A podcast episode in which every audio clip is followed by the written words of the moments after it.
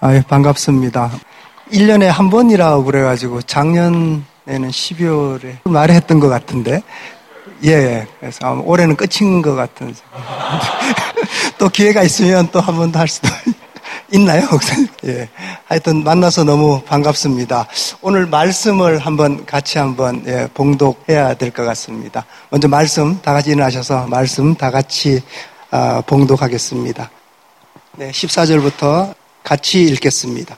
그러나 내게는 우리 주 예수 그리스도의 십자가 외에 결코 자랑할 것이 없으니 그리스도로 말미암아 세상이 나를 대하여 십자가에 못 박히고 내가 또한 세상을 대하여 그러하니라 할례나 무할례가 아무것도 아니로되 오직 새로 지으심을 받는 것만이 중요하니라. 무릇 이 규례를 행하는 자에게와 하나님의 이스라엘에게 평강과 극률이 있을지어다. 이후로는 누구든지 나를 괴롭게 하지 말라. 내가 내 몸에 예수의 흔적을 지니고 있노라. 형제들아, 우리 주 예수 그리스도의 은혜가 너희 심령에 있을지어다. 아멘. 네, 다 같이 앉으시죠. 네. 저 8월이 되었죠. 8월이 되었는데도 생각보다 아, 한국은 8월 초가 굉장히 덥고 7월 달은 조금 좋았다는데 더웠습니다. 물론 여름이 더운 거는 사실인데요. 그래도 저는 이렇게 생각합니다. 우리가 있는 곳은 별로 안 더웠으면 물론 뭐 작물이나 많은 것들이 여름에 또 더우면 굉장히 도움이 되지만 그냥 뭐 내가 사는 곳이 좀 안 더웠으면 하는 마음이 있습니다. 또 그게 또 은혜인 것 같습니다. 겨울은 춥지 않았으면 또 좋겠습니다. 그게 또 은혜가 됩니다. 여러분은 또 어떻게 생각하시는지 모르겠습니다. 사실 흐르는 시간이라는 게 우리한테 얼마나 은혜가 되는지 모릅니다. 자세히 살펴보면 한 시간 한 시간 하루하루 한 주한 주가 정말 소중한 하나님께 주신 아, 소중한 시간이라는 생각도 듭니다. 특별히 또 감사할 것은 우리가 이렇게 함께하고 있다는 것, 또 그것도 또한 감사의 어, 제목이 되기도 합니다. 제가 원래 항상 설교를 시작할 때 인사를 하거든요. 옆 사람 보면서 하나님은 당신을 사랑하십니다. 인사를 하는데 우리 교회가 항상 시작 전에 이렇게 뜨겁게 인사하기 때문에 그 뜨거움이 좀 반감되지 않을까 생각도 하는데 한번 인사 한번 할까요? 옆 사람한테 하나님은 당신을 사랑하십니다. 하나님은 당신을 사랑하십니다. 그리고 자기 자신을 위해서 한번 하겠습니다. 또 하나님은 또 나를 사랑하십니다. 하나님은 나를 사랑하십니다. 그러므로 하나님은 우리 모두를 끝까지 어, 사랑하신 줄 믿습니다. 오늘은 예수 그리스도의 흔적이라는 말씀으로 은혜를 나누고자 합니다. 사실 흔적이라는 것은요, 헬라어로 스티그마라는 말을 어, 쓰고 있습니다. 어, 스티그마타 이렇게 복수용으로 쓰기도 하는데 스티그마는 무엇이냐면 각인된 것입니다. 다시 말씀드리면 낙인을 찍은 것입니다. 여러분 생각하실 때 낙인이 찍힌 것은 지워질까요? 그렇게 지워지지 않습니다. 그래서 흔적은 어떻게 보면 시간이 지나서 그 흔적은 상처가 되기도 하고요. 또한 그 흔적은 유산이 되기도 하고 유물이 되기도 합니다. 우리가 왜 생각할 때 큰 바위에 중요한 게 새겨져 있으면 아니면 그림이 그려져 있으면 그것이 나중에 큰 유산이 됩니다. 그런데 간혹 가다 거기에 페인트로 자기의 이름을 써놓으면 그것은 큰 상처로 남는 것입니다. 누구에게는 상처가 되고 누구에게는 흔적 그 유산이 되는 것이 바로 흔적이라는 생각이 듭니다. 특별히 오늘 말씀 15절에 보면 할례라는 이야기가 나옵니다.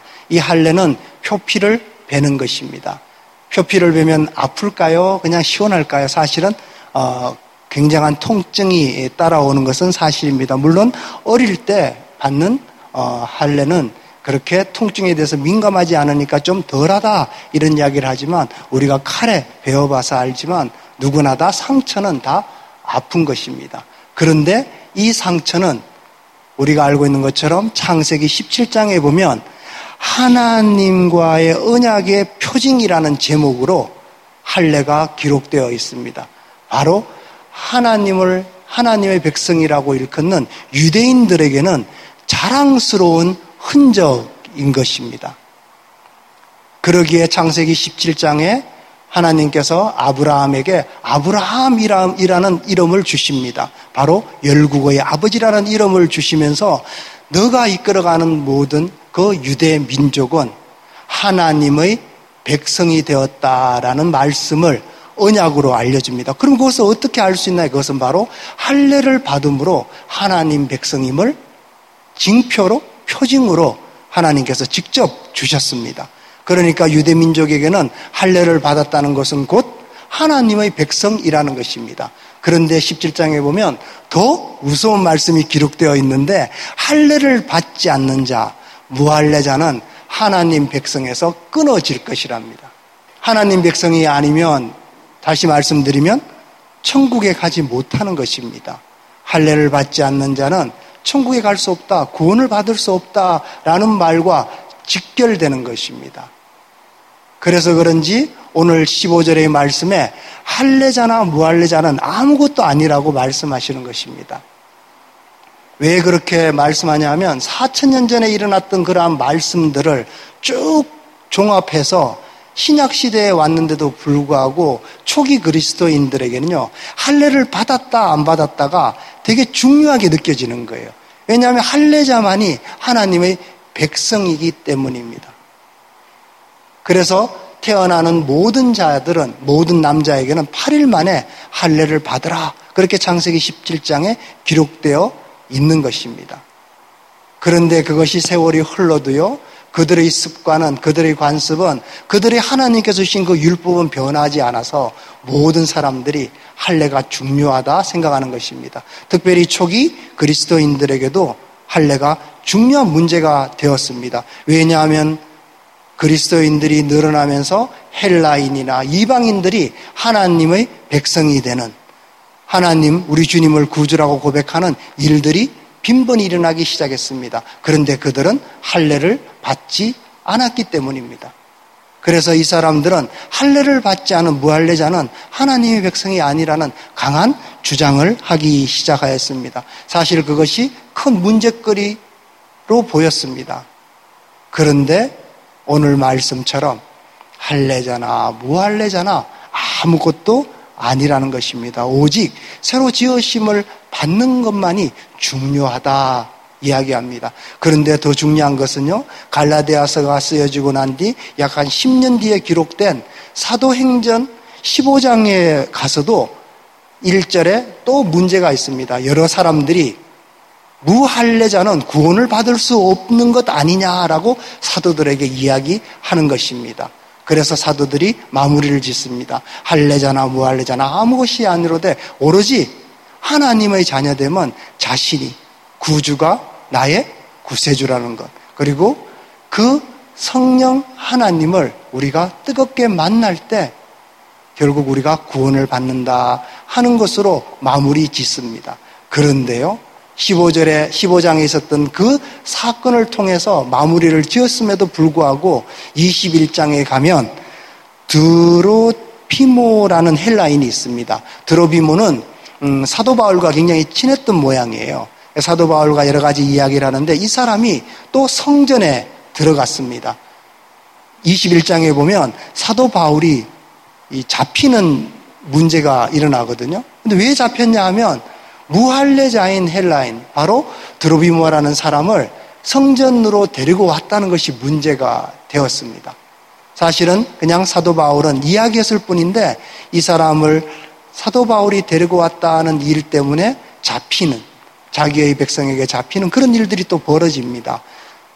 몇천 년 전에 일어났던 일 그리고 그 일을 신약에 와서 다 정리가 되었는데도 불구하고 10년 뒤에 또다시 이런 일들이 반복되는 것을 보았을 때 정말 우리가 관습적으로 알고 있는 특별히 율법이라고 기록되어 있는 것들이 율법주의로 흐를 때에는 정말 우리를 괴롭히는 것 같습니다. 혹시 여러분 중에 누군가가 나를 향해서 무언가를 가지고 괴롭힌다 생각이 드십니까? 그러한 괴롭힘은 아무것도 아닌 것입니다. 왜냐하면 성경에도 중요한 하나님의 구원의 문제에 있어서도 이렇게 우리들에게 여러 번에 걸쳐서 알려주는 것을 보면 교회 안에도 심심찮게 작은 문제들이 날 것입니다. 그런 것들이 혹시 자기 자신을 괴롭히더라도 너무 신경 쓰지 마십시오. 왜냐하면 그것을 다 누가 알고 계신다고요? 하나님이 다 알고 계시는 것입니다. 그래서 하나님께서 우리들에게 이렇게 알려주고 있습니다. 로마서 2장 29절에 보면 할례는 마음으로 할지니 하였습니다. 왜 마음으로 할례를 받아야 될까요? 그것은 바로 사도행전 15장 8절에 보면 베드로가 이렇게 이야기를 합니다. 그들이 성령을 받았다는 것입니다. 성령을 받아서 그 성령을 주셨기 때문에 그 성령을 받았다는 거죠. 성령을 받아서 그들이 하나님을 증거하는 그러한 일들이 어, 벌어졌다는 것입니다. 그리고 그 15장 9절에 보면 그들이 믿음으로 마음이 깨끗해져서 그들이 성령을 받고 그리고 그들이 마음이 믿음으로 깨끗해져서 하나님께서는 그들이나 유대인이나 우리들이나 누구나 다 차별하지 않는다라는 말씀을 기록하고 있습니다. 이렇게 그들의 마음을 볼 때 그들의 마음은 무엇입니까? 바로 마음으로 할례를 받았기 때문입니다. 마음으로 할례를 받는다는 것은 우리가 알고 있는 것처럼 심령의 변화가 일어나는 것입니다. 바로 인격적인 변화가 일어나는 것입니다. 제가 오늘 말씀을 준비하면서 저희 모습들을 연년으로 이렇게 어, 비교해 보았습니다. 물론 하나님이 은혜 주셔서 급격히 변한 때도 있었습니다. 그렇지만 조금씩 변한 때도 있었던 것 같습니다. 여러분들은 어떻습니까? 과연 인격적으로 심령이 조금씩 변하였습니까? 그렇지 않다라고 말할 수도 있지만 사실 처음과 지금을 비교해 보면 우리들이 가랑비에 잔잔하게 어, 옷이 졌듯이 여러분들의 심령이 조금씩은 변하였으리라 생각합니다. 그러므로 우리 모두는 하나님을 믿고 아버지라 고백한 우리들은 마음으로 할례를 받은 줄 믿습니다. 오늘 17절에 사도 바울은 이렇게 이야기합니다. 이후로는 누구든지 나를 괴롭게 하지 말라. 내가 내 몸에 예수 그리스도의 흔적을 지니고 있노라 하였습니다. 과연 사도 바울은 어떤 예수 그리스도의 흔적을, 예수님의 흔적을 지니고 있을까요? 혹시 사도 바울이 가지고 있는, 사도 바울이 어, 지니고 있는 예수님의 흔적 기억나는 것이 있으십니까? 어떤 것이 기억나십니까? 고린도 후서 11장 21절 이하에 보면 이렇게 사도 바울은 자신에 대한 흔적들을 이야기합니다. 옥에 갇힌 것, 매맞아 죽을 뻔한 것, 40에 한한 감한 배를 다섯 번 맞은 것, 세 번 태장으로 맞고 한 번 돌로 맞고 세 번 파선하여 일주일을 기품에서 지낸 것. 그리고 강의 위험과 강도의 위험과 동족의 위험과 이방인의 위험과 신의 위험과 광야의 위험과 바다의 위험과 거짓 형제 중의 위험을 당한 그리고 자지 못하고 줄이며 목마르고 여러 번 굶고 춥고 헐벗은 흔적들을 하나님과 동행하는 삶 속에 가지고 있었습니다. 여러분들은 이런 흔적들이 자신이 가지고 있다 생각하십니까? 그런데 저는 사도 바울의 이런 흔적 이외에 또 하나의 흔적을 가지고 있다 생각한 것입니다. 그것은 바로 우리가 알고 있는 것처럼 사도 바울이 어, 고린도 후성 12장 7절 이하에 기록한 육체의 가시입니다. 사도 바울은 육체의 가시를 가지고 있었습니다. 그리고 그것이 자기에게 떠나가기를 우리 주 하나님께 세 번이나 기도하였습니다. 그런데 그것이요, 끝까지 없어지지 않았습니다. 여러분들이 알고 있는 것처럼 육체의 가시는 저는 눈이 멀었다 이렇게 생각을 합니다. 어떤 어, 성경을 연구하는 자는 그것이 혹시 간질이지 않을까 그렇게 말하는 분들도 계십니다. 그런데 그 당시에 하나님 일을 하는 사람이 간질을 앓고 있다면 조금은 어려울 것 같습니다.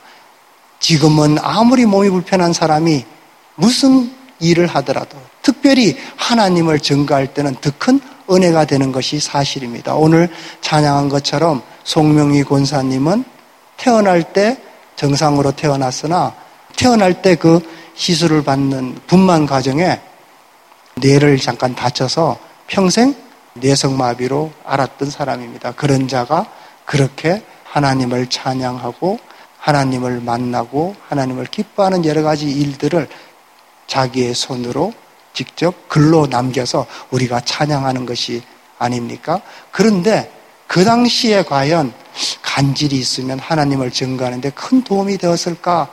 이렇게 생각합니다. 또 그리고 기도하는 사람들의 많은 말씀 가운데 아마 사도 바울의 육체의 가시는 바로 눈이 먼 것이 아니었나 그렇게 어, 생각합니다. 그래서 고린도후서 12장 어, 9절에는 내 은혜가 내게 족하도다. 이는 내 능력이 약한 데에서 온전하여진다라는 말씀을 가지고 사도 바울은 끝까지 그 보이지 않는 눈을 가지고 육체의 가시로 주님의 사역, 주님의 일들을 하지 않았나 생각합니다. 우리가 알고 있는 것 같이 사도 바울은 사도행전 9장의 말씀처럼 담에색 노상으로 걸어가고 있었습니다. 왜 걸어갔나요? 대제사장에게 이야기를 하였습니다. 담에색 지역에 있는 예수를 추종하는 자들을 모두 잡아 내가 어, 감옥에 가두겠다. 그리고 대제사장한테 그 공문을 그 집행할 수 있는 공문을 어, 부탁하여 받았습니다. 의기양양하게 그는 담에색 노상을 걷고 있었습니다. 그런데 갑자기 그에게 찬란한 빛이 비쳤습니다. 그리고 그 빛으로 인하여 그는 사흘 동안 아무것도 보지 못하였습니다. 그리고 그에게 그 순간 음성이 들렸습니다. 바로 사울아 사울아 내가 어찌하여 나를 박해하느냐라는 큰 음성을 어, 들었습니다. 그리고 사도 바울은 그 사울은 이야기하였습니다. 누구시니까? 그렇게 물었을 때 그 박해를 당하였던 그분이 직접 말씀합니다. 내가 박해하였던 예수니라 하였습니다. 이 말씀과 아울러 사도 바울은 심령에 큰 변화를 일으킵니다. 그리고 자기는 예수 그리스도를 따라가는 주님의 제자로 사도로 그 길을 어, 가기 시작합니다. 과연 이렇게 하나님을 만났던 사도 바울은요, 조금 전에 말씀하셨던 수많은 고난을 아마 묵묵히 이기고 나갔으리라 생각합니다. 여러분들에게는 어떤 어, 흔적이 어, 남아 있습니까? 어떤 흔적이 있습니까? 저도 오늘 이 말씀을 준비하면서 저도 예수님을 만났던 예수 그리스도를 만났던 주님을 만났던 그러한 기쁨이 있습니다. 제가 초신자 때 예배 가운데 하나님을 만났습니다. 하나님이 저에게 찬란한 빛으로 그리고 물안개로 찾아오셨습니다. 그리고 저에게 음성을 들려주셨습니다. 그리고 저 이름을 불러주셨습니다. 제가 말씀을 준비하면서 그 뜨거웠던 그 때의 상황을 다시 한번 마음으로 어, 기억해 봅니다. 돌에 새겨진 것처럼 선명하게 그것이 남아 있어야 되는데 그것이 벌써 한참 전의 일이라 희미하게 지워지는 것 같습니다. 그래서 말씀을 준비하면서 다시 한번 뜨겁게 만나게 되는 것 같습니다. 우리가 왜 이야기하지 않습니까? 옛날에 만났던 그러한 추억들이 첫사랑이 지금은 희미한 기억처럼 남아서 그것이 만났는가? 또 세월이 지나서 그러지 않을 것이다 라고 말하는 사람들도 보게 됩니다. 그래서 말씀을 준비하고 우리가 기도하고 우리가 또한 설교를 들을 때 우리가 만났던 그 옛사랑이 다시 한번 뜨겁게 어, 기억나기를 어, 기원합니다.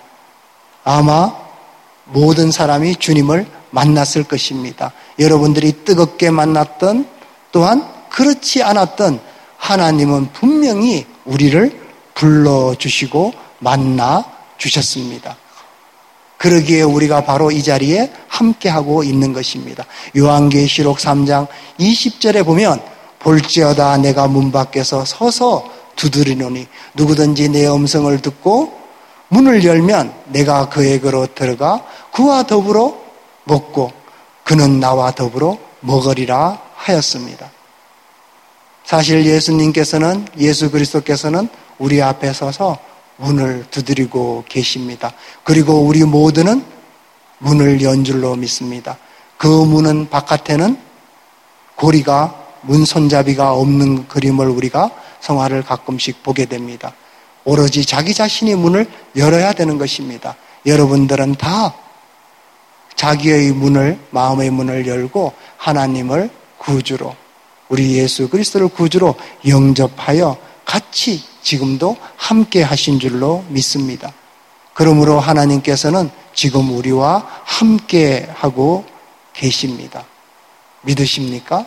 또 그렇게 고백하십니까? 저는 오늘 기도하면서 말씀을 이제 준비하면서 지수 형제가 왔으리라 생각을 했습니다. 그런데 아까 그 지수 형제를 같이 오는 분이 그 지수 형제를 전도사님, 김영하 전도사님, 지수 형제를 못 데리고 왔대요. 너무나 낭망되었습니다. 아, 이 말씀을 꼭 들어야 되는데, 라는 생각이 들었습니다. 그런데 하나님은요, 제가 생각했던 대로 움직이는 분이 아니시다라는 마음을 오늘도 느꼈습니다. 왜냐하면 이 말씀은 제가 전하는 것이 아니기 때문입니다. 누가 전하신다고요? 하나님의 말씀의 그 마음을 여러분들에게 전하는 것입니다. 저는 그래서 못내 아쉽습니다. 지수 형제가 못온 어, 것이 사실은 못내 아쉽습니다. 그렇지만 하나님께서는 아마 이 말씀을 듣는 우리 모두들의 마음을 조금씩은 만져 주실 것입니다. 과연 여러분들의 마음에, 여러분들의 몸에 어떤 예수 그리스도의 흔적이 있습니까? 혹시 생각나는 것이 있습니까? 항상 제가 학교에 선생을 하면서도요, 어, 질문하는 것이 너무나 쉽습니다. 학생들한테 질문하면요, 학생들이 그 대답을 잘 안 합니다. 해봐야 본전이 없기 때문에 잘 안 하는 것 같습니다. 저는 많이 질문을 하는데 똑같은 대답을 안 할까봐 그렇게 느끼는 것 같습니다. 제가 또다시 물어봅니다. 혹시 여러분 한 사람 한 사람에게 예수 그리스도의 남겨진 흔적이 있습니까? 저는 이 말씀을 준비하면서 아무것도 없다라는 생각이 들 수도 있습니다. 그런데요, 하나님의 선하심과 하나님의 인자하심이 우리들에게 남아있는 흔적이다 생각합니다. 하나님께서 선하셔서 우리를 선하게 만들어 주는 것입니다. 조금 전에 말씀드린 것처럼 우리가 처음과 지금이 하나님의 선하심이 없었다면 똑같았을 것입니다. 아니면 좀 더 완고해졌을 것입니다. 그런데요, 하나님이 우리와 함께 하시기에 우리가 이렇게 선하고 인자해진 것입니다. 그것이 우리에게 남아있는 바로 예수 그리스도의 흔적이지 않을까 저는 어, 그렇게 생각합니다. 그러기에 우리는 신앙 고백을 했습니다. 예수 그리스도를 구주라고 우리는 신앙 고백을 할 수 있습니다. 그리고 하나님을 우리 아버지라고 고백합니다. 내 인생의 주인은 난데 우리가 어떻게 내 인생의 주인이 하나님이시요 내 인생의 주인이 주님이라고 감히 고백할 수 있겠습니까? 그리고 부모님께 효도하기도 급급한데 어떻게 하나님을 아버지라고 우리가 부를 수 있겠습니까? 그것은 바로 하나님의 선하심과 인자심이 우리에게 흔적으로 남아있지 않다면 불가능한 것입니다. 제가 며칠 전에 우리 태영이 큰아들의 뒷모습을 바라보았습니다. 요즘 얼마나 늠름한지 모릅니다. 정말 제가 가장이 아니라 태영 형제가 가장인 것 같습니다. 정말 많이 의지합니다. 너무나 기쁩니다. 그리고 정말 그렇게 또 행동도 합니다. 정말 자랑스럽습니다. 그런데요, 태영의 뒷모습을 이렇게 보면서 생각을 했습니다. 아, 태영이에게도 상처가 있구나. 그러면서 아내의 뒷모습도 바라보았습니다. 그리고 나의 뒷모습도 어, 바라보았습니다. 그런데요, 그 상처가 느껴 지는 것입니다. 그래서 제가 우리 성도님들 한 분한 한 분의 모습들을 생각해 보았습니다. 그리고 세상을 살아가는 많은 사람들의 모습도 생각해 보았습니다. 그런데요, 누구나 다 상처를 안고 살아가는 것입니다. 상처가 없는 사람이 아무도 없다는 것을 제가 알게 되었습니다. 그것이 비록 본인 혼자만 알고 있는 비밀. 사실 혼자만 알고 있는 비밀이 아니죠. 또 누구도 알고 계시나요? 하나님도 알고 계십니다. 그러기에 우리는 은밀한 비밀이라 이야기하기도 합니다. 그렇지 않더라도 누구나 다 알고 있는 그러한 아픔일 수도 있습니다. 그렇지만 하나님은 우리들에게 이야기합니다. 그것이 바로 그 모든 것이 바로 축복의 통로로 어, 축복의 통로가 될 것이다 말씀하고 있습니다. 그리고 우리가 앞으로 살아가는 이 세상 가운데 여러분이 가는 길 가운데 또한 어떤 흔적을 남기고 싶습니까? 여러분이 살아가는 그 삶 속에 어떤 흔적을 남기고 싶습니까? 또 이렇게 물어보면 나는 어떤 흔적을 남겨야 되나? 내 이름을 남겨야 되나? 또 호랑이는 가죽을 남긴다는데 뭘 남겨야 돼? 이렇게 생각을 합니다. 그런데요, 답은 이것입니다. 가만히 생각하면 우리가 앞으로 남겨야 될 흔적은 무엇이냐면 축복과 기쁨인 것입니다. 우리가 어느 곳에 가든지 간에 우리가 가면 축복의 통로가 될 것입니다. 그리고 우리가 가면 어디든지 분위기가 밝아지고요. 우리가 가면 기쁨이 넘쳐나기를 축원합니다. 또한 그렇지 조금은 그렇게 할 수 없더라도 그렇게 하기를 그렇게 하시기를 또한 기원합니다. 그리고 우리가 알고 있는 것처럼 지금 우리 교회에 조금은 힘든 일들이 고난의 시간들이 우리 교회에 남아 있습니다. 우리가 알고 있는 것처럼 조금은 많은 음, 분들이 어, 교회를 어, 떠났습니다. 저는 그것이 누수다 이렇게 생각을 합니다. 왜냐하면 물이 흘러가듯이 그분들이 다른 곳에 가서도 하나님을 증거하고요. 또한 그분들을 가끔씩 만나게 되는데 우리 교회를 걱정하고 안부를 물어봅니다. 비록 우리 교회를 떠났지만 그러니까 누수죠. 물이 흘러가듯이 그분들은 다른 곳에서 우리를 위하여 기도하고요. 또 그곳에서 하나님을 증거하는 것입니다. 그렇지만 남아있는 우리들에게는 조금 고난의 시간이 되는 것입니다. 그렇지만 이 고난의 시간은 결국 승리의 길일 것입니다. 그리고 우리들에게 주어진 이 일, 조금은 더 분발하기를 어, 기원합니다. 왜냐하면 우리는 바로 하나님의 자녀이기 때문입니다. 왜냐하면 하나님의 자녀이기에 여러분 우리가 세상에서도 누구의 자녀일 때 그 부모님이 돌아가시면 무엇을 받습니까? 상속을 받습니다. 유산을 어, 상속으로 우리가 받는 것입니다. 그래서 우리들에게 하나님께서는 이 일을 우리들에게 유산으로 우리들에게 남겨 주셨기 때문입니다. 그러기에 우리 남아있는 자들이 하나님의 유산을 가지고 이곳에서 좀 더 분발해야 되는 것입니다. 다들 그렇게 하시기를 또한 기원합니다. 이 일을 넘어서 하나님은 각 교회마다 하나님께서 일으키신 예수 그리스도의 유산들을 남겨 주셨습니다. 그리고 나라 나라마다 하나님께서는 유산을 남겨주셨습니다. 특별히 이 나라 미국, 세계 성교 대국인 미국에게도 하나님은 유산을 남겨주셨습니다. 그리고 우리나라 대한민국에게도 세계 성교라는 큰 뜻으로 우리나라를 어, 민족의 유산으로 하나님께서는 여러 가지 일들을 남겨주셨습니다. 특별히 세계 성교라는 큰 어, 흔적을 큰 일들을 우리들에게 남겨 주셨습니다. 오늘 말씀을 준비하면서 1866년도에 토마스 선교사님이라는 분이 우리나라에 오셨다가 특별히 대동강변에서 참수를 당하는 그러한 선교사, 개신교 그리스도교회로 오신 최초의 순교자라는 이름을 붙여진 토마스 어, 선교사님의 일을 바라봅니다. 그것이 바로 우리들에게 주님께서 주신 예수 그리스도의 흔적이라고 저는 생각합니다. 그 흔적을 통하여서 그때 그가 참수를 당할 때 그가 가져왔던 수백 권의 성경을 그들에게 뿌렸습니다. 누군가는 그 성경을 읽고요. 북한이 보구마가 되었습니다. 그 북한의 보구마가 또 한국으로 넘어가서 지금 성교 대국이 되었습니다. 그러고 난 뒤에 북한은 문을 닫았습니다. 이제 수많은 자들이 북한을 향해서 기도합니다.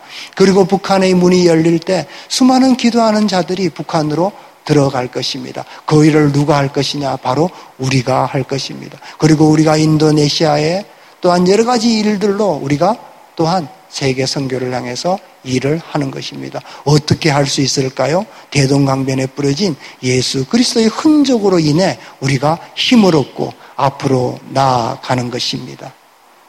그렇게 우리가 모든 일을 할 수 있는 것은 무엇입니까? 오늘 이렇게 예배 드리는 것, 또한 우리가 구원의 그러한 기쁨을 고백하는 것, 그것은 어떤 일이 있었기에 가능한 것입니까? 왜 우리가 그것을 고백할 수 있을까요? 그것은 바로 예수님의 흔적이 있기 때문입니다.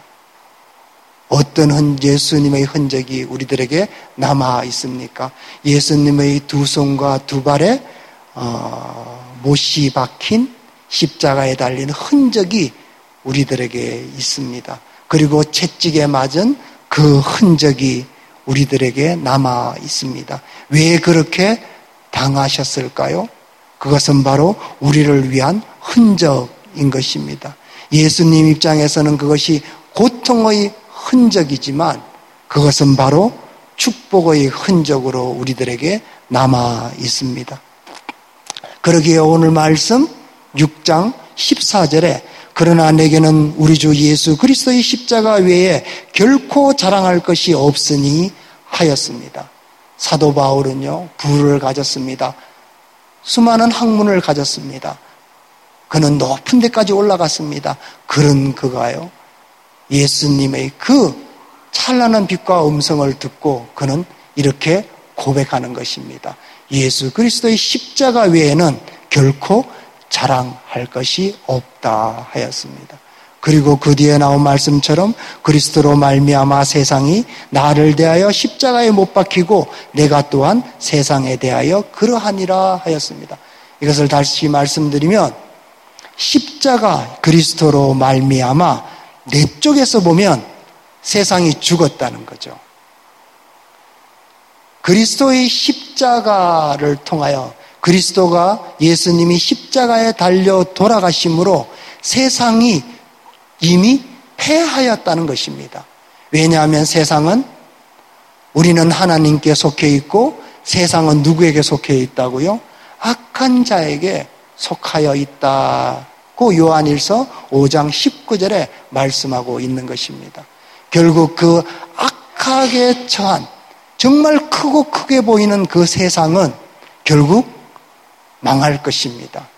예수 그리스도의 십자가의 면에서 세상은 이미 죽은 것입니다. 그런데 신기한 것은요, 세상에 있는 많은 믿지 않는 사람들은 우리가 죽었다 하는 것입니다. 그런데 우리가 아는 것처럼 십자가에 달려 돌아가신 예수님이 그것으로 죽은 것으로 끝난 것이 아니라 다시 사신 것입니다. 그리고 그는 부활하셔서 하나님 우편에 앉으셔서 지금도 우리를 향하여 끊임없이 기도하고 계신 것입니다. 그러기에 우리는 죽은 것이 아니라 무엇입니까? 영원히 사는 것입니다. 그래서 우리는 이 세상을 살아갈 때 예수님의 예수 그리스도의 군사인 것입니다. 하나님의 자녀인 것입니다. 그러기에 우리가 어디를 가든지 우리의 온 몸으로 온 마음으로 예수 그리스도를 증거하는 것입니다. 그러기에 우리한테 있는 정말 상처들을 하나하나 적극적으로 찾아보기를 원합니다. 어떤 여러분들은 상처를 가지고 있습니까? 그 상처 하나하나를 하나님은 쓰실 것입니다. 그러기에 고린도후서 12장 9절에 보면 사도 바울이 이렇게 이야기를 합니다. 정말 자기의 육체의 가시를 없애달라. 그렇게 이야기를 합니다. 그렇게 이야기하고 또한 그 사도 바울이 그거를 세 번이나 하나님께 간과하였지만 그에게 없어지지 않았습니다. 그리고 12장 9절에 은혜가 내게 족하도다. 이는 내 능력이 약한 데여서 온전하게 어, 되니라 하는 것을 말씀을 남겨줍니다. 그리고 저는 이 말씀보다 그 후반절에 기록된 말씀이 더 은혜가 되는 것입니다. 바로 그러므로 크게 기뻐함으로 나의 여러 약한 것들에 대하여 자랑하리니 자기의 여러 약한 것들에게 대하여 자랑하는 것입니다. 이는 그리스도의 능력이 내게 머물러 있게 하려 함이라 하였습니다. 여러분들에게는 어떤 상처를 가지고 있습니까? 저도요, 이렇게 멀쩡해 보이지만 사실은 대학교 때, 어, 대학교 2학년 때, 1학년 때 다쳤습니다. 아무도 모르게 다쳤습니다. 그런데 그 다친 것이 점점 커졌습니다. 그리고 끝내 그것이 저희 몸을 상하게 했습니다. 정말 많이 아팠습니다. 그것이 얼마나 아팠든지 죽고 싶을 정도로 아팠습니다. 차라리 아픈 곳을 도려내고 싶을 정도로 아팠습니다. 그런데 제가 아픈 만큼 어머니도 아팠던 것 같습니다. 그래서 저는 여동생이 둘이 있지만 하나밖에 없는 아들이 그렇게 아프다는 것을 어머니는 자랑하지 못하였습니다. 그런데요, 점점 제가 좋아지는 것이 아니라 점점 더 나빠지는 것입니다. 그래서 어머니는 알았습니다. 아픈 것을 자랑해야 되는구나. 그래서 많은 사람들에게 우리 아들이 아프다라고 이야기했습니다. 그 당시 1980년대, 70년대에는 인터넷이 발전되어 있지 않고 발달, 그렇죠. 인터넷이 전혀 없을 때죠. 그리고 신문밖에 없을 때라 어떻게 정보를 들을 수 없습니다. 사람의 입으로 귀로 정보를 듣는 것입니다. 그래서 많이 자랑했습니다. 그러다 보니까 그것이 세월이 흘러 지금은 다 나았습니다. 여러분들 혹시 은밀한 비밀이 있습니까? 그것이 너무나 아픕니까? 그런데요. 그 아픔을 자랑하십시오. 그것이 바로 하나님께서 여러분들을 그 아픔을 통하여 축복의 통로로 쓰실 것입니다. 저는 그렇게 믿습니다. 다시 한번 묻습니다. 여러분에게 남겨진 예수 그리스도의 흔적이 있습니까? 어떤 흔적을 가지고 있습니까? 오늘 18절에 이렇게 마무리 짓습니다. 예수 그리스도의 은혜가 우리들의 심령에 있을지어다. 저는 이것을 또다시 이야기합니다. 예수 그리스도의 은혜가 우리들의 심령에 충만할지어다. 아멘. 그렇게 하나님은 말씀합니다. 여러분들의 상처 다 주님은 아십니다. 비록 그것이 사도 바울의 눈에 육체의 가시, 눈이 먼 것처럼, 눈이 잘 보이지 않는 것처럼 끝까지 하나님의 전까지 가지고 갈 수도 있습니다. 그렇지만 그것이 사도 바울이 비록 천국에 갔지만 그것이 증거로 남겨되어서 이렇게 우리가 은혜의 고백을 하지 않습니까? 결국 하나님은 언젠가 여러분들의 상처를 쓰실 것입니다. 축복의 통로로 쓰실 줄 믿습니다. 그런 우리 모두가 되기를 또한 기원합니다. 음, 제가 학생 그 대학교에서 이제 사역을 하잖아요. 그래서 항상 음, 안부를 묻는 분들이 있습니다. 어떻게 어, 잘 진행되고 있나요? 이렇게 우리 박기호 목사님도 물어봐 주시고 또 많은 분들이 물어봅니다. 사실 그 학생 그 청년 사역이요 참 어렵습니다. 순천향대학교가 좀 시골에 있다 보니까요 주일이 되면 다 집에 가더라고요. 전철이 들어오거든요. 다 집에 가요. 그래서 생각보다 기숙사에 남아있는 학생이 좀 적습니다. 그래도 어, 여러분들이 기도해 주시고 또 후원해 주셔서 수요 예배는 한 13명에서 15명 같이 예배를 드리고요. 주일 예배는 한 2, 30명 그렇게 예배를 드립니다. 그리고 어, 저는 이제 특수라고 그러는데 한 학기에 두 번씩 중간고사와 기말고사 때는 집에 못 가서 그런지 한 5, 60명 정도가 어, 모입니다. 어, 작년에도 비슷하게 어, 이렇게 예배를 드린다 말씀을 드렸는데 올해는 좀 다른 것이 직원 중에 한 명이 나와서 예배를 섬기고 있습니다. 남자분인데 자기 가정이 있고요. 자기가 섬기는 천안에 있는 교회는 네 가정이 예배를 드린답니다. 그래서 제가 그 감리교회에 나가시라고 여기 괜찮으니까 그런데요. 그 교회 섬기는 것을 좀 잠시 학기 중에는 보류하고요. 어, 나와서 섬기는 직원이 한명 어, 늘었습니다.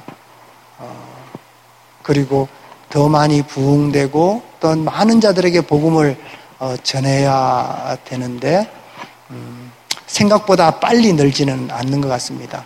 그래도 믿는 교직원들이 항상 어, 고마워합니다. 자신들이 할 수 없는 일 해줘서 감사하다고도 그러고요. 또한 그런 일들을 통해서 순천향 대학교 안에 복음의 말씀이 또한 하나님의 말씀이 끊어지지 않는다는 것에 대해서 굉장히 고마워하더라고요. 그것이 그들에게 은혜가 되고요. 또 믿지 않는 자들에게도 복음의 증거가 되리라 믿습니다. 이것이 뭐 성교의 보고라고 생각해 주시고요. 또 기도하실 때마다 순천향대학교 어, 청년 사역에 대해서 기도해 주시면 어, 감사하겠습니다. 그리고 오늘 말씀은 조금은 무거울 수 있습니다. 자기의 상처를 많은 사람들에게 노출하라, 알려라, 그렇게 말씀드리는 것이 어려울 수 있습니다. 그런데요, 우리가 기쁨은 나누면 예, 배가 되는 것입니다. 또 그것이 누가 알고 계시나요? 하나님께서 알고 계신 것입니다. 청년 사역을 오래 하다 보니까요, 이 설교의 시간이 갈수록 짧아집니다. 그래서 제가 한국에 있는 우리 본교회 설교할 때 되게 성도들 수요일 설교가 하거든요. 한 달에 한 번씩. 너무 좋아합니다. 제가 오면 빨리 끝나기 때문에 굉장히 좋아합니다. 여러분 좋으시나요? 조금 더 할까요? 네. 뭐 짧은 시간은 아니지만 이렇게 같이 은혜를 나누었습니다. 오늘 말씀을 가지고 자기의 상처를 가지고 다 같이 어, 주의 일창하시고 기도하시겠습니다. 주여 거룩하신 하나님 아버지 고맙고 감사합니다. 이렇게 저희들에게 예수 그리스도의 흔적을 주님 남겨주셨습니다. 수많은 자들에게 주신 그 상처가 우리들에게는 기쁨이 됩니다. 주님 저희 상처가 기쁨이 되는 것을 알았습니다. 저희를 치유하시는 라파 하나님 저희들에게 그 상처를 통하여 주님 주님의 그 은혜를 고백하는 우리가 될 수 있도록 주님 일으켜 주시옵소서 한 명 한 명의 심령 안에 주님 치유신 그를 베풀어 주시고 그 치유의 기쁨으로 주님 설사 그렇지 아니할지 주님 저희들이 그 상처를 가지고 주님을 고백하는 주님을 증거하는 증거의 자료 증거자로 삼아 주시옵소서 우리 교회에 남겨주신 여러 가지 일들을 다시 한번 바라봅니다 그리고 다시 한번 마음을 다잡아봅니다 우리가 주님의 일들을 하기에 이곳에 남겨진 줄로 믿습니다. 남겨진 한 사람 한 사람 지켜주시고 믿음 안에서 주님 주 우리 주 그 몸을 주님의 교회를 든든하게 세우는 기둥이 되게 도와 주옵소서. 모든 걸 감사드리며 예수 그리스도 받들어 기도드립니다.